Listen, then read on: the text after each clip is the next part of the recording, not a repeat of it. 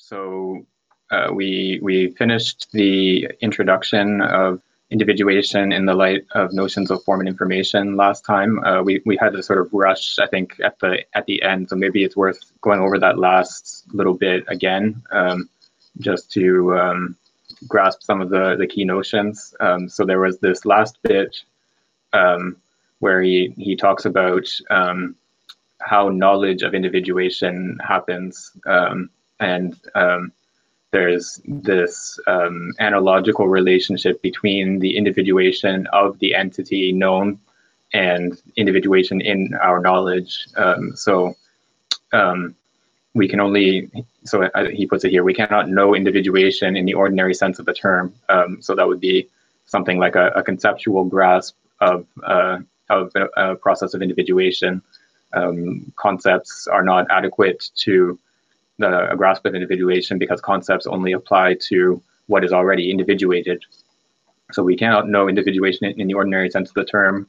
We can only individuate, be individuated, and individuate within ourselves.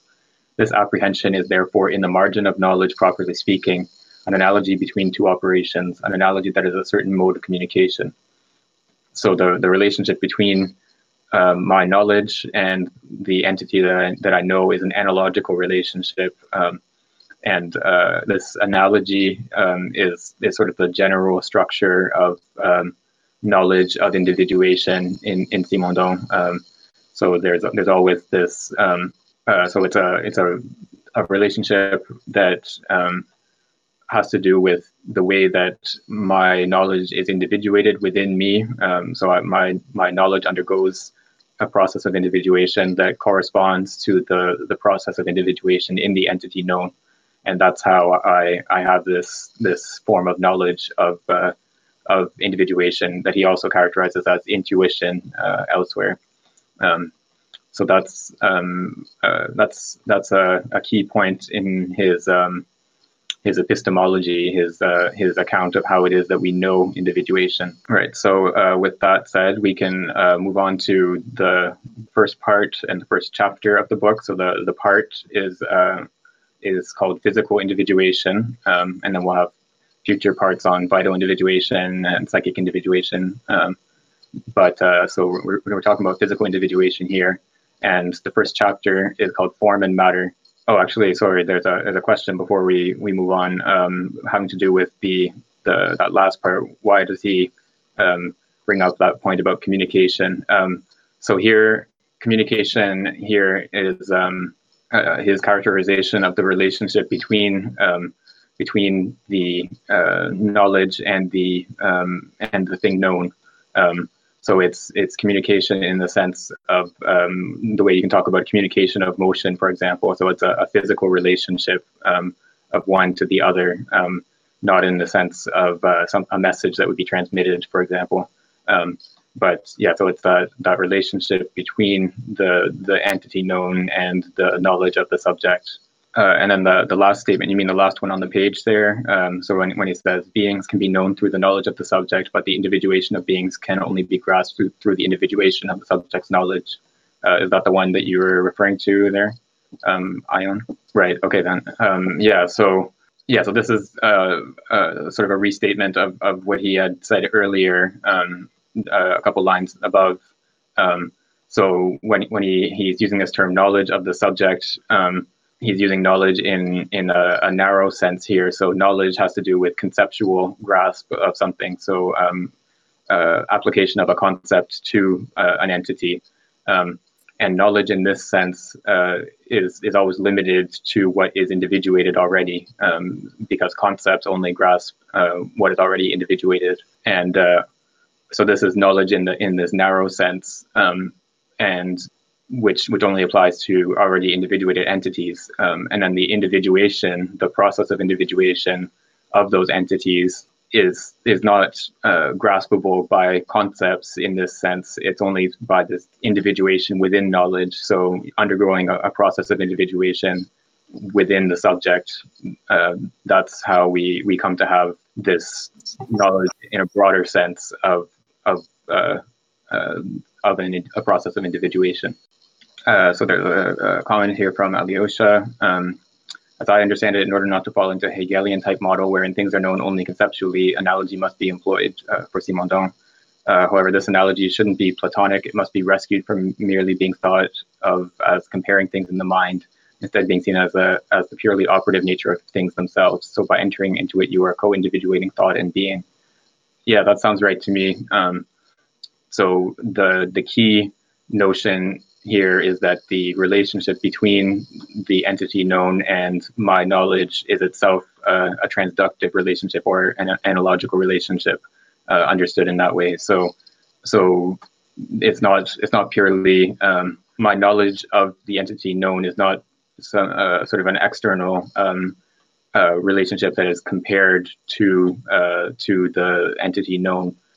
It's uh, it's an operation um, it's the same operation as the operation of individuation in the entity. So the, this this individuating operation has a, sort of these two sides um, insofar as it's an individuation in things and an individuation in knowledge. Um, okay, so let's proceed to the uh, the first chapter then.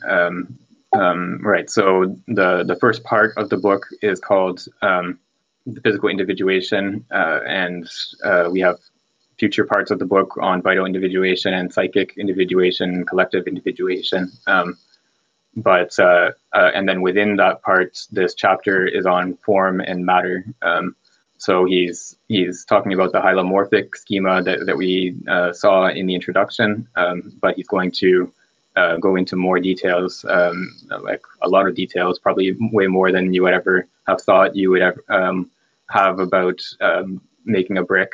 Um, but uh, um, yeah, so he's going to start with um, trying to understand the the technical origin of uh, the hylomorphic schema. So the the type of technical operation from which the hylomorphic schema is drawn, and then he's uh, he's going to um, show how the hylomorphic schema uh, doesn't fully capture the reality of that uh, technical operation. Um, so it's um, the weakness of so that he wants to he wants to account for both the strength and the weakness of the hylomorphic schema. So the the capacity that it has to to um, apply to a lot of different domains, um, as we find in, in Aristotelian philosophy, and um, then also the weaknesses uh, of that um, of that account. Um, so let's uh, let's start. Um, I, I can start reading. Um, just let me scroll down a little bit. Okay. The notions of form and matter cannot help us resolve the problem of individuation unless they are logically first relative to its position. Conversely, if we discovered that the hylomorphic system expresses and contains the problem of individuation, it would be necessary, lest we be forced into begging the question, to consider the search for the principle of individuation as logically anterior to the definition of matter and form. It is difficult to consider the notions of matter and form as innate ideas. However, at the very moment when we would be tempted to assign them a technological origin, we are taken aback by the remarkable capacity for generalization these notions possess. Along with the brick or marble, clay and the statue aren't the only things that can be thought according to the hylomorphic schema, because very many events of formation, genesis, and composition in, in the living world and the psychical domain can also be thought in the same manner. The logical force of this schema is so great that Aristotle was able to utilize it in order to sustain a universal system of classification that is applicable to the real both according to the logical path and according to the physical path, thereby guaranteeing the harmony of the logical order and the physical order and making inductive knowledge possible. Even the rapport of the soul and the body can be thought according to the hylomorphic schema. Um, actually, I'm going to continue in the next couple of short paragraphs as well, and then we'll, then we'll pause. A basis as narrow as that of the technological operation only seems to be able to sustain a paradigm with a similar force of universality with great difficulty. Thus, in order to examine the foundation of the hylomorphic schema, we need to acknowledge the meaning and the extent of the role played in its genesis by the technical experience. The technological nature of the origin of a schema does not invalidate the schema, on, on condition, however, that the operation serving as the basis of formation for the utilized concepts fully passes into and is expressed in the abstract schema without alteration. Conversely, if the abstraction is carried out superficially and unfaithfully by masking one of the fundamental dynamisms of the technical operation, then the schema is false. Instead of having a veritable paradigmatic value, it would be nothing but a comparison, a more or less rigorous approximation according to the case. Uh, so here, so he's setting out the problem that uh, he's going to start with. Um, so the problem is um, we have this hylomorphic schema um, that we we have seen in the introduction um, is um, to be criticized in terms of how it accounts for individuation. So it it has this um, sort of um, begging the question structure insofar as the uh, the principles that are supposed to account for individuation themselves have uh, the the status of individuals. So um, what is supposed to explain individuation is instead um, already presupposing something individuated. Um, so we have this problematic status of the hylomorphic schema, but then at the same time, we also have um, we also have this uh, um, generalizability of the hylomorphic schema. So the fact that it can apply to so many different domains, as we see in in Aristotle, um, we can um, we can account for um, uh, technical productions like a brick or uh, a statue made out of clay or um, or marble, for example. Um, and then also in uh, Aristotelian philosophy, we can account for living beings um, and their growth and development and so on. Um, and uh, um, we can account for that in terms of matter and form. And even, uh, as he points out, even the relationship between body and soul um, is is uh, understood in hylomorphic terms in Aristotle's philosophy. Um, so we have this notion that has this wide applicability, um, but we also understand it uh, to be um, uh, inadequate in some ways. So we need to have something that accounts for both aspects of this principle. So the fact that it's generalizable and the fact that it's not not adequate to account for individuation. And so the um, the the procedure that Simondon is going to follow is to um, derive the hylomorphic schema from a, a technical basis, uh, from uh, uh, its basis in a technological operation. Um, but then he, he, he wants to start by um, or he, he starts here uh, right at the bottom of page 21 with um, uh, considering a, a, sort of objection um, that you could raise to this procedure. So um, the hylomorphic schema, because of its generality, seems to be something much broader than um, than something that would be just uh, sort of copied from a, a technological operation. Um, it seems to be have this sort of universal universal um, quality to it. Uh, but at the same time, uh, Simondon uh, says that it's it's difficult to um, to uh, regard this form matter distinction or, or the concepts of form and matter as universal uh, as um, innate concepts because uh, um, sorry I'm just trying to find the, the passage in the French here um, right so it's it's uh, difficult to see it um, uh, as a purely technical operation, as, as, sort of copied from a purely technical operation. Um, but then at the same time, it's uh, um, it's seeing it as a innate um, idea uh, doesn't really account for the the origin of, of this notion either. So either way, you're you're sort of stuck. Um, but he wants to um, develop the, the example of, of, the technical operation in more detail rather than just seeing it as like um, uh, a sort of abstract copy, but he wants to go into the details of this technical operation uh, in order to understand to what extent this notion is, uh, or this pair of notions, form and matter, is uh, is adequate. Right, and then so uh, as uh, Alyosha mentioned in, in, a chat here, so he's he's um, he's when he presents this sort of um, genealogy or, or genesis of uh, the the notion of, hylom- of uh, the hylomorphic schema, uh, the notion of matter and form, um, he he does this. Um, so he he specifies at the beginning that this um, genesis doesn't invalidate the schema.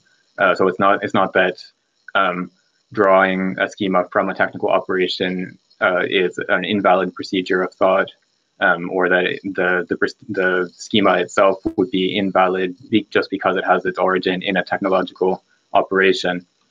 But the the question is whether um, whether this operation uh, is adequately grasped by the schema, uh, or if the schema, um, uh, on the other hand, uh, inadequately grasps the operation. Uh, and so he's going to argue, in the case of the hylomorphic schema, that it's it's the latter case. So it doesn't adequately grasp the technical operation that it's um, that it's drawn from. So there's a it's a, a superficial um, uh, superficial and unfaithful uh, representation of uh, of the technical operation uh, because it so it's, it's not just that it doesn't include some aspects of the of the technical operation, but it uh, it masks the uh, one as he says one of the fundamental dynamisms. So the the te- technical operation is not comprehensible um, in terms of the schema because it it it m- makes one uh, part of that fundamental dynamism or or the the basic operation of that technical procedure um, incomprehensible. Uh, and so we'll see in more detail as he goes through the the hylomorphic um, um, the hylomorphic schema. Um, he's going to uh, explain in what sense that's inadequate to uh, um, the grasp of uh, a form taking operation. Uh, and yeah, so the question um, in the chat is: uh, Is there example? Is there an example of a technical operation that does pass this test of abstraction? So uh, a schema that would um, um, adequately represent um, a technical operation. Um, I'm not sure if there's um, a, a, particular instance of that in this book because he he only really deals with uh, technical operations in this first chapter uh, on form and matter and the relationship with the hylomorphic schema. Um, but um, I would say the other his other main book on the mode of existence of technical objects. Um, that's uh, sort of the the general goal of the book is to present um, adequate uh, schemas for um, various technical objects, um, and so he he analyzes different examples of uh, car engines and um, uh, transistor or um, uh, vacuum tubes um, in in great detail. Um, of, you know the the evolution of vacuum tubes and so on, um, and uh, um, a turbine uh, and, and, other examples like that. And he he wants to give the technical schema of their operation um, in a way that is adequate to the, the technical operation um, and doesn't um, doesn't leave out or mask any elements of its uh, of its operation. Yeah, there's um, I'm not sure if there are any um, other philosophers that he would say have um, have done this in an adequate way um, that have taken uh, a technical operation and derived a schema from it in an adequate way. But he he um, he uh, points to um, ancient philosophy as, as borrowing um, examples from the the technology of the time. Um, so um, agricultural metaphors or or or whatever um, the adopting and even the hylomorphic schema would be an instance of this. but um, I think that that text uh, that you mentioned on the history of uh, of the notion of individuation uh, would be the place to look for um, those uh, schemas uh, drawn from technical concepts uh, or from technical operations. Sorry, um, and to see whether there is a, a, good example in in that text of of what he's doing here or what he's criticizing here. Okay, um, I think we can go on to the next paragraph, uh, which is a bit of a long one. If someone would like to read that, that long paragraph. However, in the technical operation that gives rise to an object with form and matter like a brick of clay, the real dynamism of the operation is quite far from being able to be represented by the matter form pair. The form and the matter of the hylomorphic schema are an abstract form and an abstract matter. The definite being that can be shown, this brick drying on this board, does not result from the combination of an unspecified matter and an unspecified form. If we take fine grained sand, moisten it, and pack it into a uh, pack it into a brick mold, then we will get a heap of sand and not a brick after we take it out of the mold.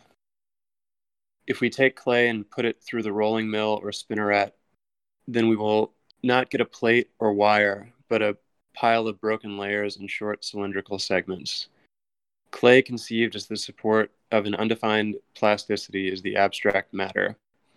The right angled parallel, parallelepiped conceived as brick form is an abstract form. The concrete brick does not result from the joining of the clay's plasticity and the parallelepiped.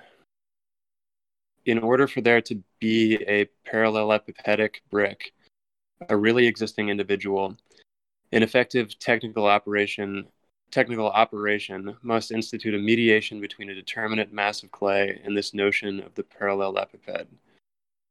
However, the technical operation of molding is not enough by itself. Moreover, this operation does not institute a direct mediation between a determinate mass of clay and the abstract form of the parallelepiped. The mediation is prepared by two chains of preliminary operations that make a matter and form converge toward a common operation. To give a form to the clay is not to impose the parallelepipedic form onto raw clay, it is to pack the prepared clay into a fabricated mold. If we start from the two ends of the technical chain, the parallelepiped in the clay in the quarry, then we can experience the impression of realizing in the technical operation an encounter between two realities of heterogeneous domains and of instituting a mediation through communication between an inter-elementary macrophysical order larger than the individual and an intra-elementary microphysical order smaller than the individual.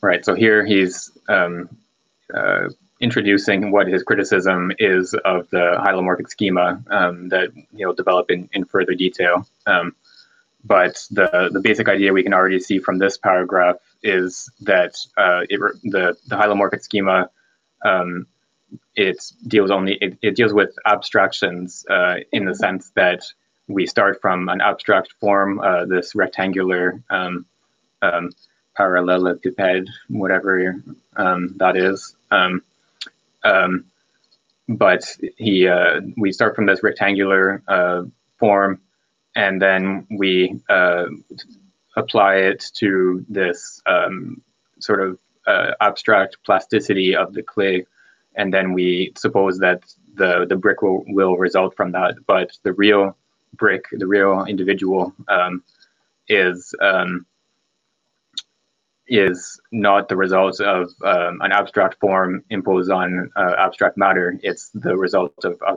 a concrete form uh, in the, the, the, form of the mold, uh, this concrete object, the mold, uh, interacting with the uh, concrete clay that's been prepared to uh, to um, to to take on the mold. Um, so um, we have in the technical operation these two half chains, as he puts it, that are joined together in some way. But um, there's uh, um, if we just start from the two ends of the chain, then we we are are sort of um, left. Uh, it's left obscure how that uh, linking in the middle happens, um, and we'll see in more detail what that means in the next few paragraphs. Sorry, uh, I I am confused as to what to inter-elementary, the macrophysical, and the intra-elementary microphysical mean in this instance, in the case of uh, the clay mold, the clay and the frame mold? Right. Um, there's a, um, I think we're going to see in more detail as we go along um, what this means exactly, but um, the idea is that um, the the uh, uh, the mold is um, uh, outside of the the individual. Um, so um, it's it's at a greater scale of uh, of magnitude than the individual um, that is going to result from the operation. Whereas the the clay, um, um, we're dealing in the case of the clay, we're dealing with the molecular properties of of the clay. Um, and uh, the so the interaction um, at a much lower scale um, of, of magnitude um, or order of magnitude uh, compared to the individual that will, will result. So there there's an interaction that happens between the the geometrical form of the clay, which is um, um, uh, larger in scale than uh, than the individual that will result, and then the uh, the properties of the clay that um, that will um, uh, uh, be lower in scale or, or a, a, smaller scale than the individual that will result. Thanks for that. I, I was uh, keeping thinking toward the the wall uh, in which the uh, brick would be placed, but I guess the even the frame itself is uh, enough of a larger frame, a larger scale than the brick.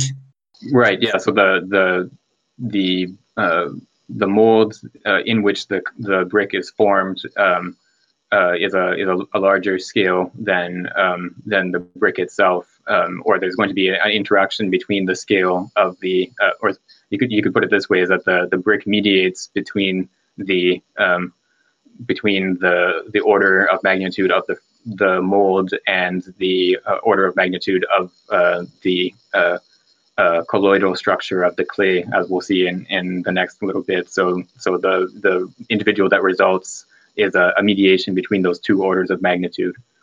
Okay, um, we can go on to the next paragraph, which is also pretty long, but uh, if someone else would like to read that, we can continue. Yeah, I was just looking ahead. Uh, yeah, it is like a, a multi-page paragraph, um, which uh, is is uh, something Simondon loves to do to us. Um, so maybe let's read like um, one page at a time of this multi-page paragraph. In the technical operation, be considered precisely the mediation itself. In the chosen case, it consists in making a prepared block of clay completely fill a mold and drying it afterwards by conserving this defined contour without cracks or disintegration. However, the preparation of the clay and the construction of the mold are already an active mediation between the raw clay and the geometrical form that can be imposed. The mold is constructed so that it can be opened and closed without damaging its contents. Certain forms of geometrically conceivable solids have only become realizable with very complex and subtle devices. Even today, the art of constructing molds is one of the most delicate aspects of the foundry. Furthermore, the mold isn't just constructed, it is also prepared. A certain coating or a dry powdering will prevent the humid clay from sticking to the walls of the mold when it is removed, thus keeping it from forming cracks or disaggregating. In order to produce a form, one must construct a certain defined mold prepared in a certain fashion with a certain type of matter, Thus, there is an initial pathway that goes from the geometrical form to the concrete material mold parallel to the clay, which exists in the same manner as it, as it and is posited alongside it in the order of magnitude of the manipulable. As for the clay, it is also submitted to a preparation. As a raw matter, it is what the shovel raises to the surface at the edge of the marsh with, the, with roots of rush and gravel grains. Dried, crushed, sifted, wetted, shaped, and kneaded at length, it becomes this consistent and homogeneous dough that is plastic enough to be able to embrace the contours of the mold in which it is pressed, and firm enough to conserve this contour long enough for this plasticity to disappear. In addition to its purification, the preparation of the clay seeks to obtain homogeneity and the best degree of chosen humidity to reconcile plasticity and consistency. In the raw clay, there is the capacity to become a malleable mass with the dimension of the future brick due to the colloidal properties of aluminum hydrosilicates. These colloidal properties make it possible for the movements of the technical half chain ending in the prepared clay to be effective. The molecular reality of the clay and of the water that it absorbs is organized by the preparation in such a way as to be able to behave during individuation as a homogeneous totality on the level of the brick that is about to appear. Prepared clay is a clay in which each molecule, despite its place relative to the walls of the mold, will be effectively put into communication with all the pressures exerted by these walls. Each molecule intervenes on the level of the future individual and thereby enters into interactive communication with the order of magnitude superior to the individual. So he's going into the, the details here of this operation, but the, he's continuing with the point from the previous paragraph that it's not just um, uh, a geometrical form and an abstract matter that are applied to each other. Um, you need to actually um, you need to uh, process the, the clay to make it um, uh, have the properties required in order to take on a form. And likewise, you need to prepare the mold uh, in a certain way in order for uh, in order for it to be able to impose a form onto uh, the brick. Um, so it's it's not just um, the this sort of mysterious coming into contact of uh, of a geometrical form and an abstract matter that um, that accounts for um, uh, the individuation of this brick. It's um, this half chain, these two half chains that might begin from the abstract matter and the abstract form, um, but that they proceed. Um, they the the two chain half chains connected to each other um, by uh, by this mediation process, right? And then the the passage that um, Alyosha posted in the chat there. Um, so um, the clay has to be processed in a certain way. It has to be um, uh, filtered and and kneaded and and uh, have have the right degree of humidity and so on. Um, in order for it to um, be able to transmit the force applied by the walls of the mold in a, a uni- uniform manner uh, across the whole brick um, so that the brick has a, a an even consistency and uh, doesn't form cracks and so on. All right, let's uh, continue to the next page uh, of this multi-page paragraph. On its side, the other technical half chain descends towards the future individual. The parallelepipedic form is not just any form, it already contains a certain schematism that can direct the construction of the mold which is a set of coherent operations contained in the implicit state. The clay is not just passively deformable, it's actively plastic because it's colloidal. Its capacity to receive a form is not distinct from its capacity to keep it, because keeping and receiving amounts to the same thing to undergo a flawless deformation with a coherence of molecular chains. The preparation of the clay is the constitution of this state of equal, is the constitution of this state of equal distribution of molecules and this arrangement into chains.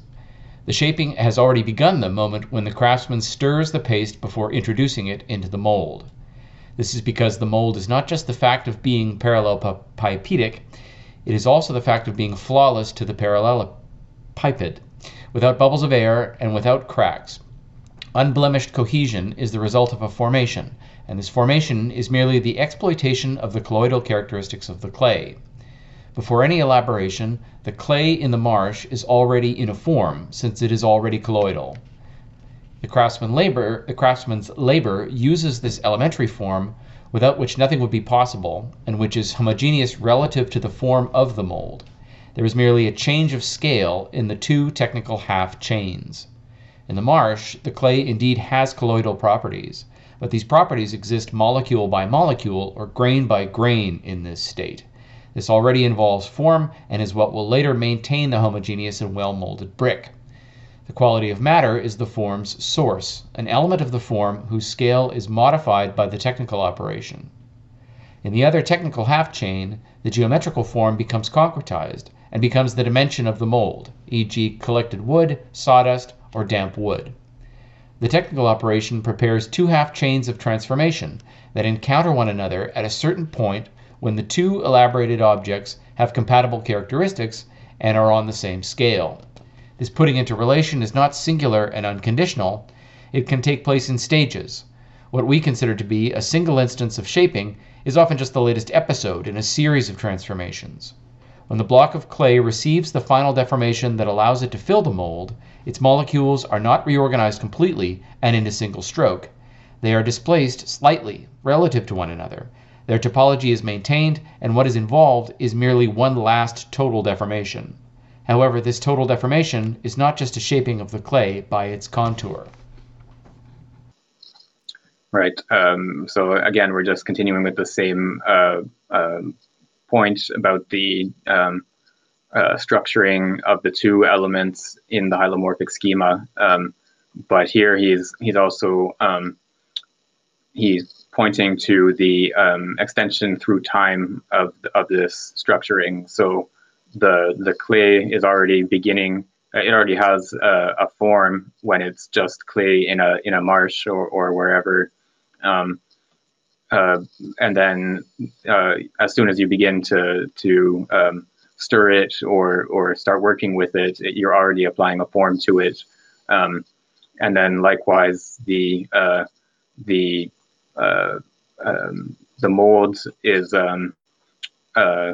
um, applying is working on the clay uh, through time. It's not just um, some sort of instantaneous process of uh, application of the form onto the, the clay. There is um, a transmission of force that takes time um, across uh, uh, the the whole um, the whole uh, block of clay or, or or mass of clay that is going to become the brick.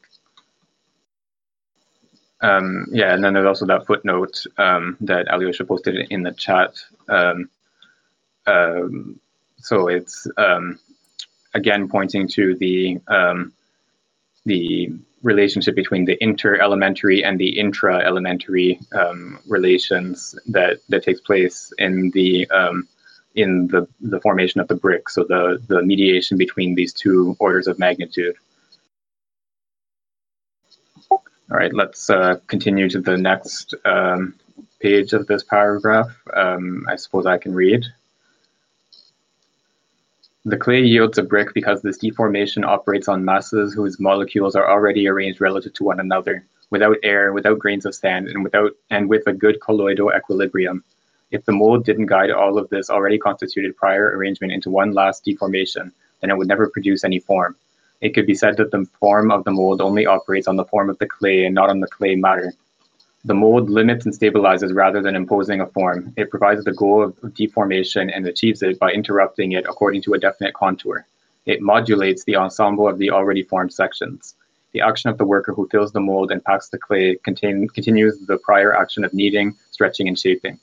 The mold plays the role of a fixed set of modeling hands, acting like halted kneading hands. We can make a brick with our hands without a mold by prolonging the kneading through a fashioning that would continue it without interruption. Matter is matter because it contains a positive property that allows it to be modeled. To be modeled is not to undergo arbitrary displacements, but to organize matter's plasticity according to definite forces that stabilize the deformation. The technical operation is a mediation between an inter-elementary ensemble and an intra-elementary ensemble. The pure form already contains actions, and the raw material is the capacity of becoming. The actions contained in the form encounter the becoming of the matter and modulate it. In order for the matter to be able to be modulated in its becoming, it must, like the clay at the, at the moment when the worker packs it into the mold, have a deformable reality, i.e., a reality that does not have a definite form, but all forms indefinitely and dynamically. Since this reality, while it possesses inertia and consistency, is a depository of force, at least for an instant, and is identical point by point with this force. In order for the clay to fill the mold, it is not enough for it to have plasticity. It must transmit the pressure that the worker impresses on it, and each point of its mass must be a center of forces. The clay is pushed into the mold that it fills. It propagates the energy of the worker within its mass. While the mold is being filled, the potential energy becomes actualized. The energy that pushes the clay must exist potentially in the mold hand clay system for the clay to fill all the empty space, and this energy develops in every direction and is halted only by the boundaries of the mold. The walls of the molds then intervene not on the whole as materialized geometrical structures, but point by point as fixed places that do not allow the expanding clay to advance and oppose against the pressure developed by the clay, an equal force in the opposite direction, principle of reaction, without carrying out any work, since they are not displaced. The walls of the mold relative to an element of the clay play the same role as an element of this clay relative to another nearby element, the pressure of one element relative to another within the mass is almost as strong as that of an element of the wall relative to an element of the mass. The only difference is that the wall is not displaced, whereas the elements of the clay can be displaced relative to the others and relative to the walls. And uh, thanks, Alyosha, for posting the uh, footnotes. You can be our, our designated footnote poster. Uh, so there's this notion that's uh, sort of introduced in passing here uh, of modulation, which we'll see in more detail um, um, in the next bit, uh, in the next uh, section of this chapter um, when we get to it. Um, but um, the um, um, modulation and molding are, are two sort of alternate forms of the same type of process. so molding is uh, uh, forming of uh, of matter in in a, a, a sort of permanent form uh, or a, a, continuous form, that will persist after the, the molding operation, whereas modulation is um, a, a continuous um, um, modification of this forming of, a, of a, a, flow of matter or a stream of matter. but we'll we'll see that in more detail in the next section. Um, but I just wanted to point that out uh, that that's going to return um, as we continue. So can I ask about this sentence here? The one I pasted in chat where he says, in order for matter to be able to be modulated in its becoming, it must, like the clay at the moment when the worker packs it into the mold, have a deformable reality, i.e., a reality that does not have a definite form but all forms, indefinitely and dynamically. Since this reality, while it possesses a certain inertia and consistency, is a depository of force, at least for an instant, and is identical point by point with this force. I guess so. I'm in the first half. I'm kind of following. Um, so th- there's a point in which he's saying it's th- the ability for the matter, like the clay, to take on all these different forms. Like we are saying, it's an active sort of uh, feature. It's a potentiality of the clay itself. So it is its ability to take on all these forms indefinitely and dynamically. That kind of makes sense to me. But then I'm not sure in the second half where they're saying since this reality possessing inertia and consistency is a depository of force, uh, identical point by point. Yeah, I'm I'm not following there. Would you be able to help with? Um, as far as I understand it, what he's getting at there is um, the way that the the clay has to transmit force across uh, the whole mass of clay in order to um, uh, form a, a, brick with a, um, a homogeneous structure, uh, and so a brick without cracks or, or uh, flaws or, or whatever. So, in order for this uh, form taking operation to actually occur in the proper manner, it has to um, it has to um, transmit force across itself in in this uh, um, in this way of of uh, sort of uh, in all directions um, uh, equal transmission of force.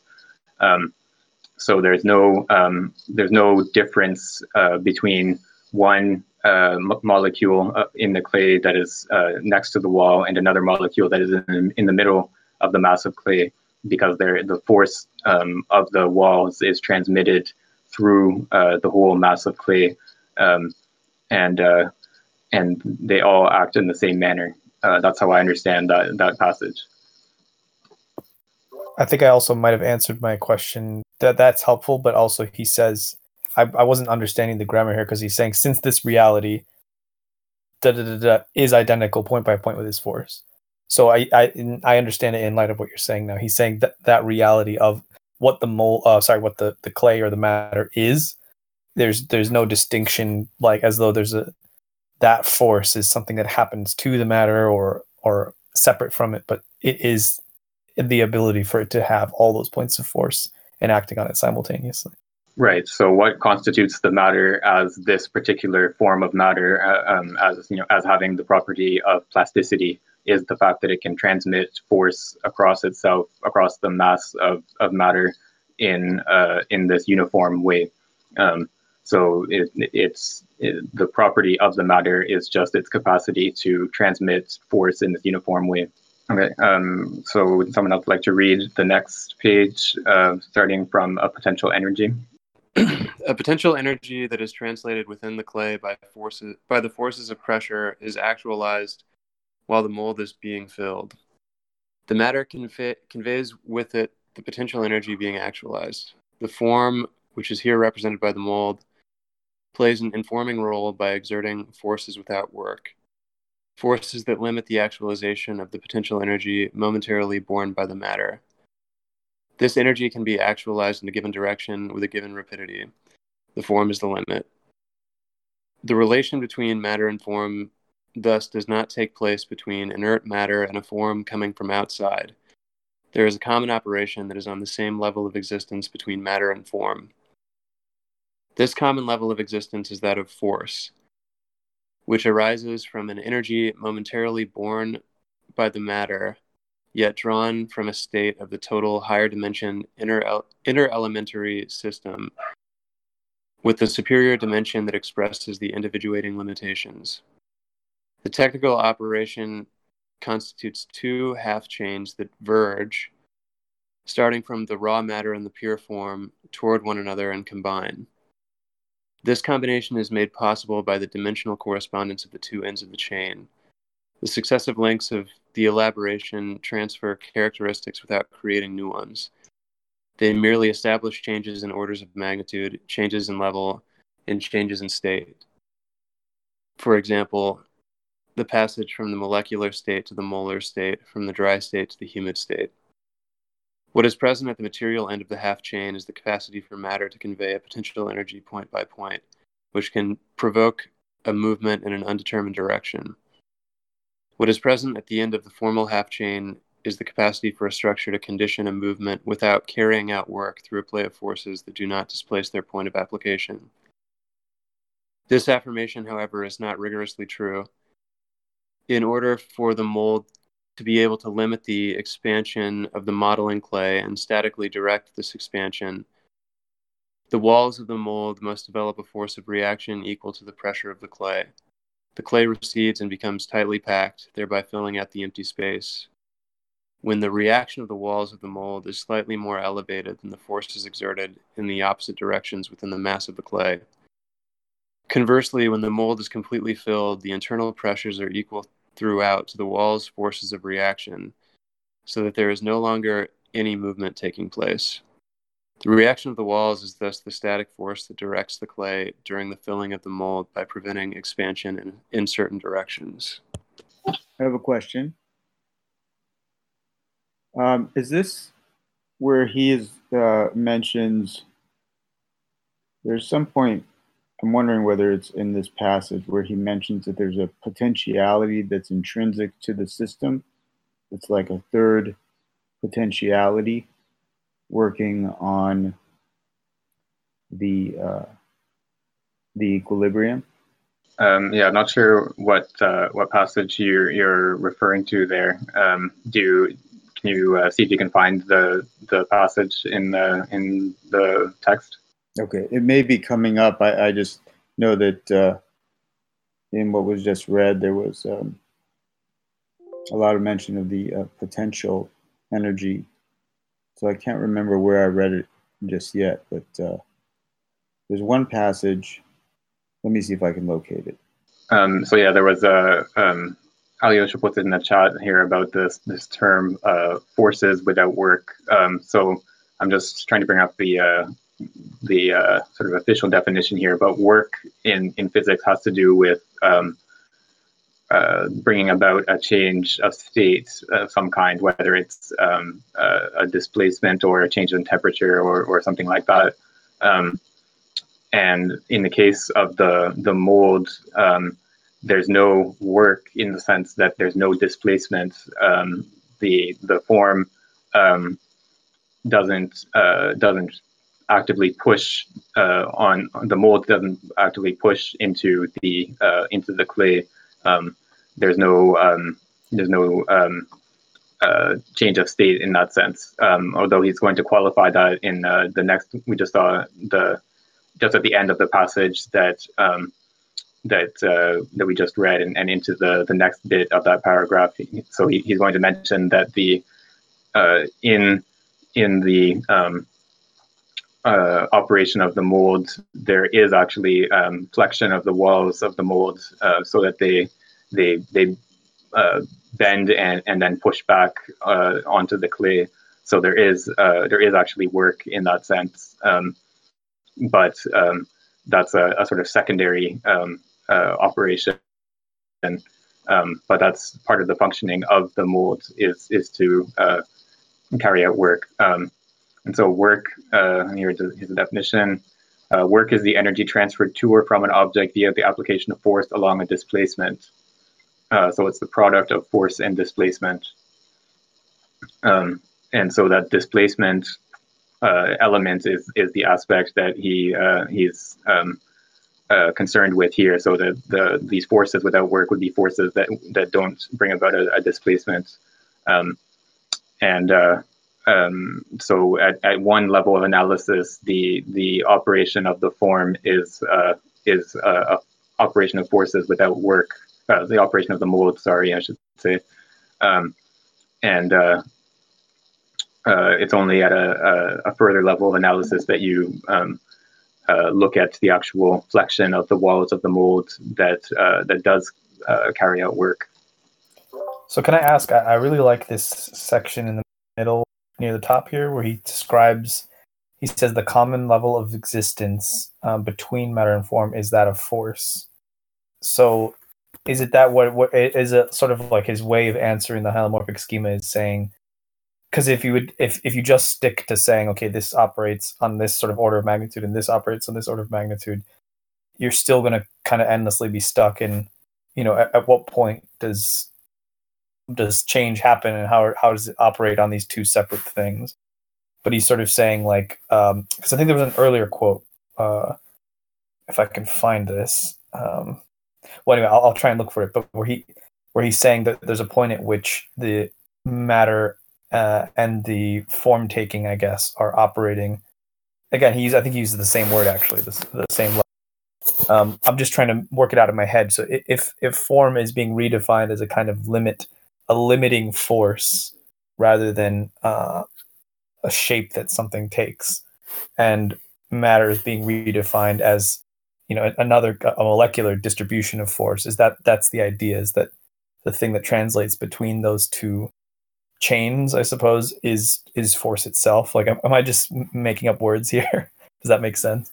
No, I think I, I think I get what you're saying. I think that's um, um, generally right. Um, so the this notion of force is what mediates between the order of magnitude of the mold and the order of magnitude of the the clay, the the uh, sub uh, or the molecular level of uh, of uh, the the structure of the clay. Um, and so it's because um, because the clay can transmit force in a certain way and, and uh, across itself, and it's, and because the mold can exert force in this way, um, that they uh, um, that they can interact with each other at the level of force. Um, so they they force is what mediates between these two orders of magnitude, um, and so it's it's um, uh, it's this uh, common level of existence, as he puts it, uh, is is force um, uh, in this sense.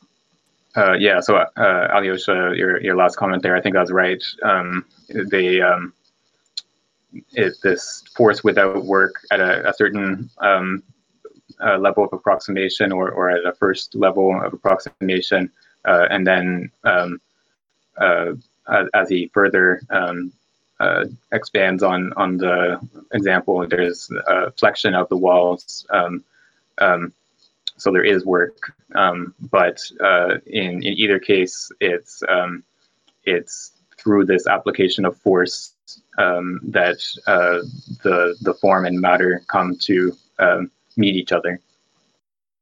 On to the next uh, the next uh, page, I guess, of this uh, continuing paragraph.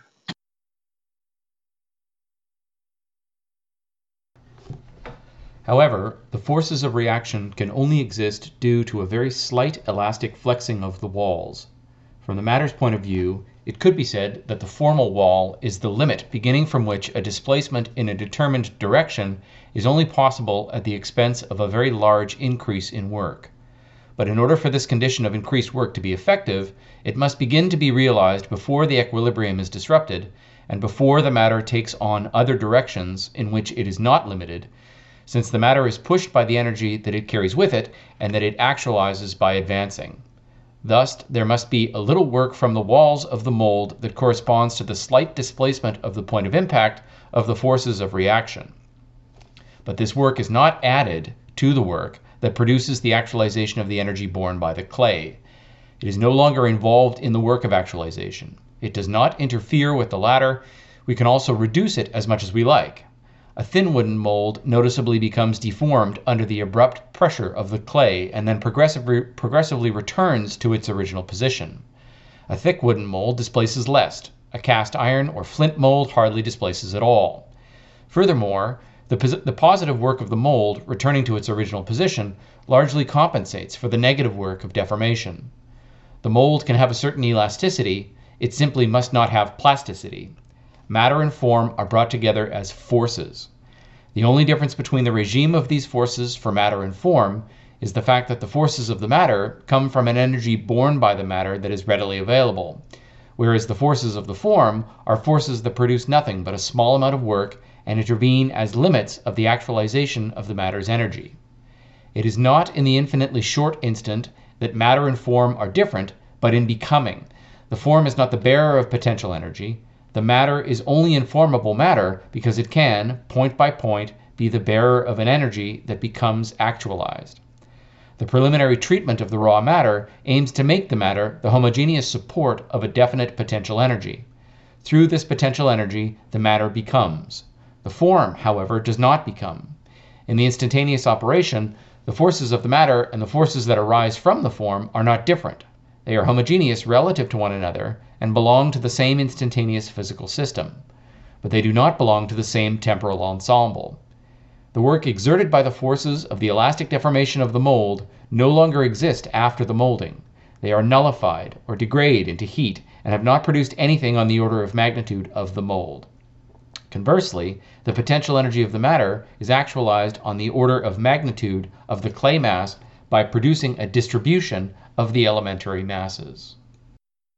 So here he's explaining, um, so given that um, form and matter both have this, uh, they, they coincide in this quality of being forces or this uh, property of, of, being forces, um, he, he wants to explain what the difference is between them um, what where the difference resides. Um, and uh, so his his explanation is that they have a different uh, temporal structure, we could say, um, in the sense that the uh, the matter um, uh, takes on the form uh, uh, in this process of, of forming. Um, it's so it's it's molded and then um, retains form, whereas the the the mold itself um, uh, undergoes uh, a flexion um, and uh, uh regains its original form uh, without um, retaining the, the, the, flexion.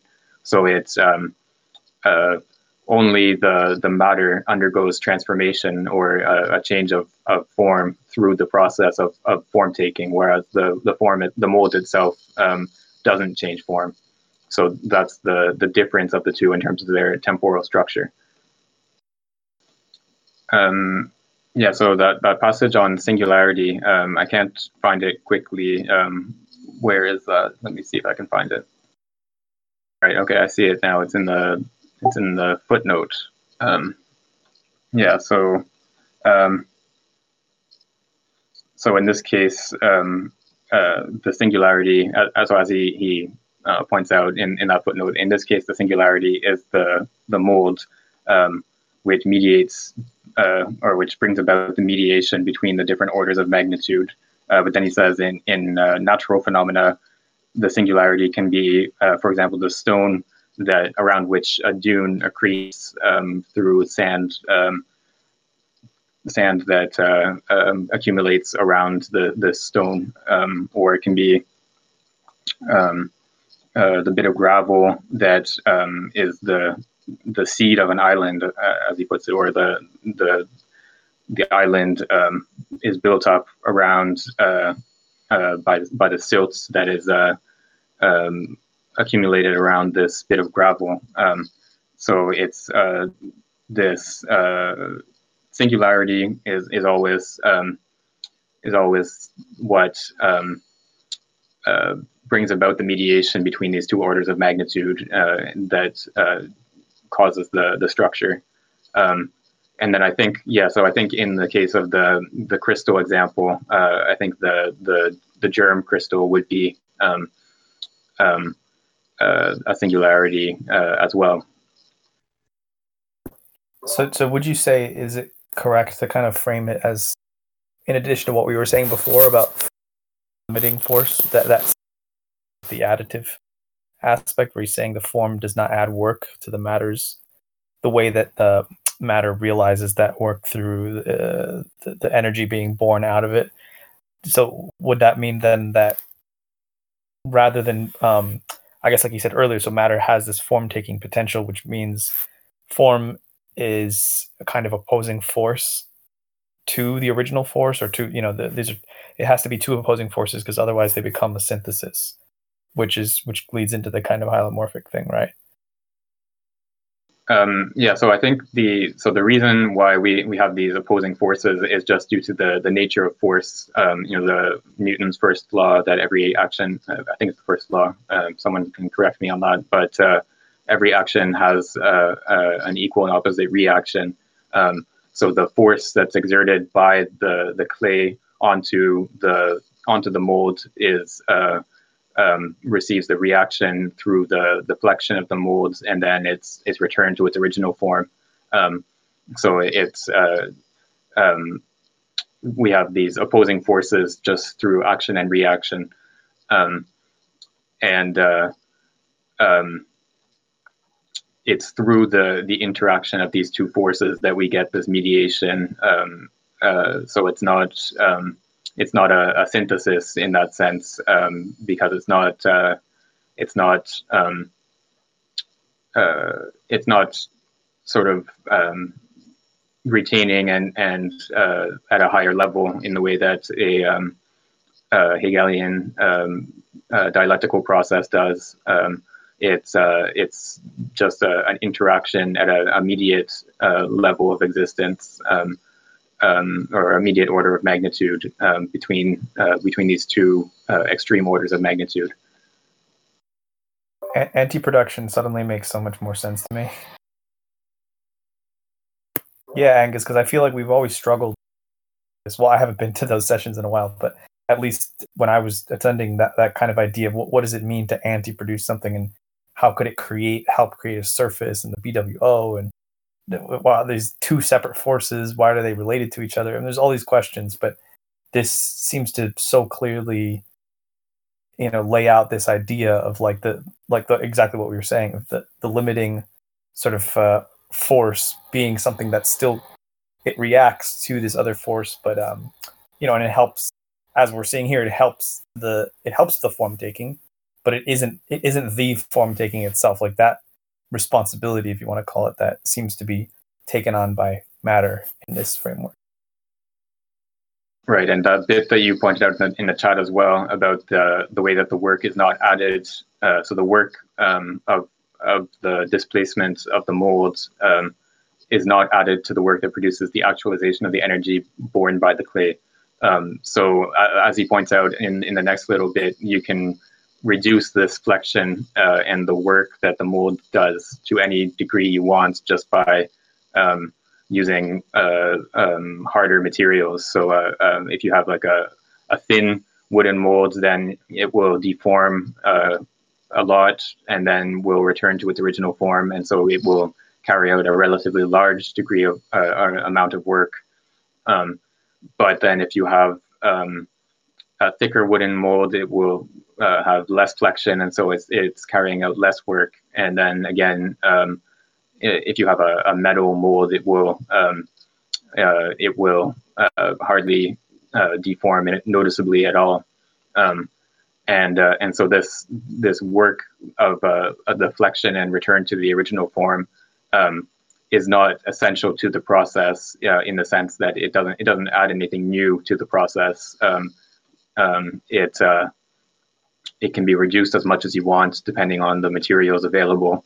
Um, and then um, that that work is, uh, as he says a little bit later, it, it's dissipated in the form of heat. Um, uh, it doesn't. Um, uh, it's it's the the the clay that takes on form is is where um, the form taking operation happens, uh, and then the the flexion of the mold is is just a, um, a, a, sort of byproduct of that. Uh, so we can go on to the next bit, uh, which will finally finish this giant paragraph. Um, and then um, I think we might get to the end of this section uh, from there. Um, so I can read the next bit.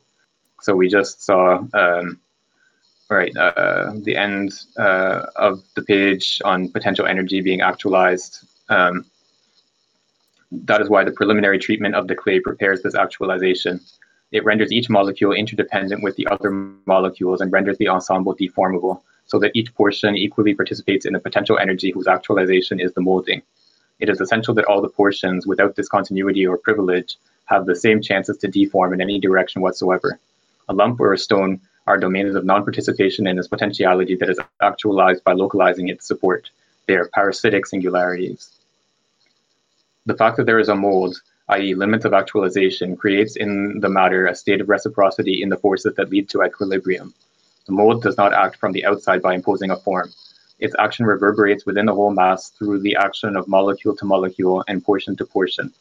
The clay at the end of the molding is the mass in which all of the forces of deformation encounter in every direction, forces that are equal and in opposite directions to those of which equilibrium consists. The mold translates its existence into the matter by making it tend toward a condition of equilibrium. For this equilibrium to exist, there must be a certain quantity of potential energy that is not yet actualized in the whole system at the end of the operation. It would not be precise to say that the form plays a static role while the matter plays a dynamic role. In fact, in order for there to be a single system of forces, the matter and form must both must sorry both must play a dynamic role. But this dynamic equality is only true for a moment. The form does not evolve and is not modified because it does not contain any potentiality, whereas the matter evolves. The matter is the bearer of potentialities that expand and are distributed uniformly in it. The homogeneity of the matter is the homogeneity of its possible becoming. Each point has as many chances as all the others.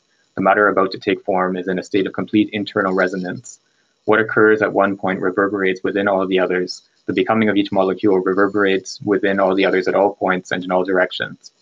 The matter's elements are neither isolated from one another nor heterogeneous relative to one another. All heterogeneity is a condition of the non-transmission of forces and therefore a condition of internal non-resonance. The plasticity of the clay is its capacity to be in a state of internal resonance as soon as it is subjected to a pressure in an enclosure. The mold as a limit is that through which the state of internal resonance is provoked, but the mold is not that through which the internal resonance is realized. The mold is not what uniformly transmits in all directions the pressures and displacements within the malleable clay. It cannot be said that the mold gives form, it is the clay that takes form according to the mold because it communicates with the worker. The positivity of this form taking is that of the clay and the, and the worker. It is this internal resonance, the work of this internal resonance. The mold intervenes as a condition of enclosure, limit, halted expansion, and direction of mediation. The technical operation institutes internal resonance in the matter taking form by means of energetic conditions and topological conditions. The topological conditions can be called form, and the energetic conditions express the entire system. Internal resonance is a system state that requires this realization of energetic conditions, topological conditions, and material conditions. Resonance is an exchange of energies and movements in a det- determined enclosure, a communication between a microphysical matter and a macrophysical energy based on a singularity whose dimension is intermediate and topologically defined. So he uh, he introduces here this notion of uh, uh, a parasitic singularity, um, uh, so this would be, um, so his example is a, a, lump or a stone in the clay. Um, so it's something that uh, prevents the transmission of forces in a uniform manner across the whole mass of clay. Um, and insofar as you have something like this uh, in the clay that is supposed to take on form, then it will um, it will not take on the form in an adequate manner. So you'll have a, a brick with a, a, crack in it or a lump in it or something like that, um, that, that will result from the process of individuation. And then conversely, if you if you do have um, the the the clay processed in such a way that it doesn't have the, these um, uh, irregularities uh, contained in it, then you get this condition of internal resonance where um, the whole uh, the whole mass is um, uh, structured in the same way, and uh, um, there, there's this uh, tending towards equilibrium. So the, the, the forces all tend to equalize um, in the formation of the brick. Could you explain this? Trying to figure out this thing where he says all heterogeneity is a condition of the non-transmission of forces and therefore a condition of internal non-resonance. So I get I, I guess with the example of the brick in the clay, like he says that eh, the ability, the, the, the fact of the forces, each molecule kind of being able to behave as though homogeneous and exert force in equally in any dire- in any direction and all that stuff that's important for it to be able to do what it does but then so so is he saying that if um i don't know a system state or if a level of forces or matter. I'm not sure what the vocabulary is here, but if, if there's a state of heterogeneity, then forces can't be transmitted. I don't know how that follows. Um, so I think it's not so much. Uh, so it's maybe he's a little bit imprecise here. Uh, it's not so much that the forces aren't transmitted as such uh, or at all. Not that they aren't transmitted at all, but it's that they aren't transmitted equally um, or um, in a, in an uh, uh, in an equal manner in all directions. So when when you do have the clay processed uh, and filtered and so on in the in the correct manner, then the the forces um, exerted onto the clay by the molds are are transmitted um, uh, in in all directions uh, equally.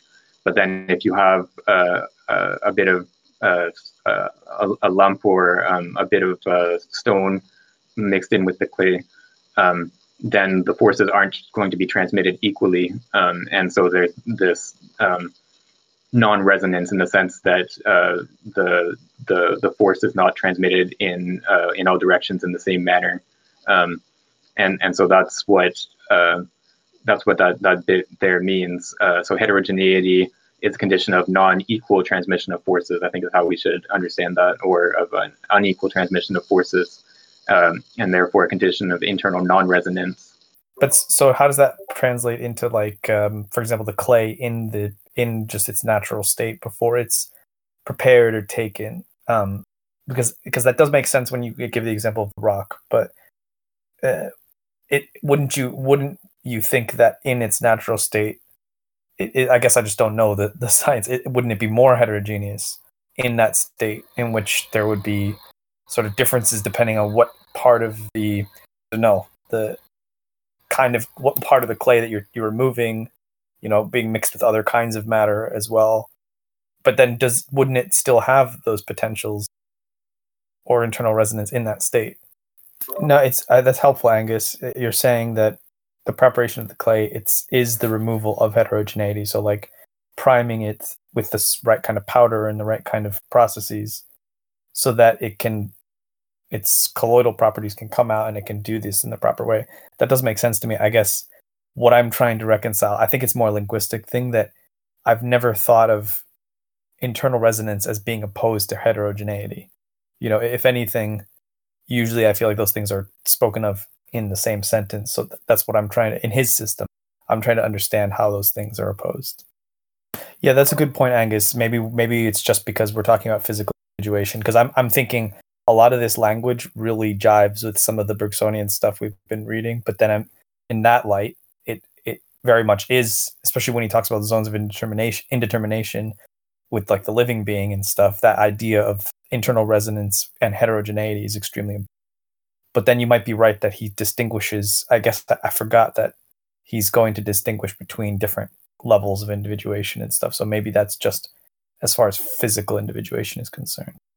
Yeah, I read some paper that argued that um, Deleuze and Guattari don't see physical individuation as trans- transduction because of the um, homogeneity of the, um, you know, like the supersaturated solution, for instance, whereas the um, vital and psychical individuation for Simondon are transductive for Deleuze and Guattari. I can try to find that. Yeah, I'd love that. I guess while we wait, I'm just seeing this quote at the end of the paragraph we just read where it says, Resonance is an exchange of energies and movements in a determined enclosure, a communication between microphysical matter and macrophysical energy, blah, blah, blah. So I guess that's the question. Maybe that's something I need to investigate more is how. Yeah, I was going to say something to that effect too about how there's the um, the um, kind of union in this system between um, seems like there's a, like the internalized internal re- resonance is energetic and yet he's also pointing out some sort of top, topological um, nature to the to the mold or the container. So that was very interesting um, because in a way he's reconciling couple different systems. Hi, uh, sorry, my computer froze, so I got uh, I had to restart Discord. Um, yeah, non-manifest. You are the uh, topological condition for our form taking. Okay, well, uh, in that case, I'll try to make sure that my computer doesn't crash uh, next time. Um, but uh, yeah, I think we can probably end here since we're at the end of the section uh, rather than going on to just read a couple paragraphs of the next one. Okay, not hearing any objections. So um, yeah, let's end there for today. And uh, we'll pick up again on the, the second section and we'll learn all about um, modulation next time, which uh, is going to be fun.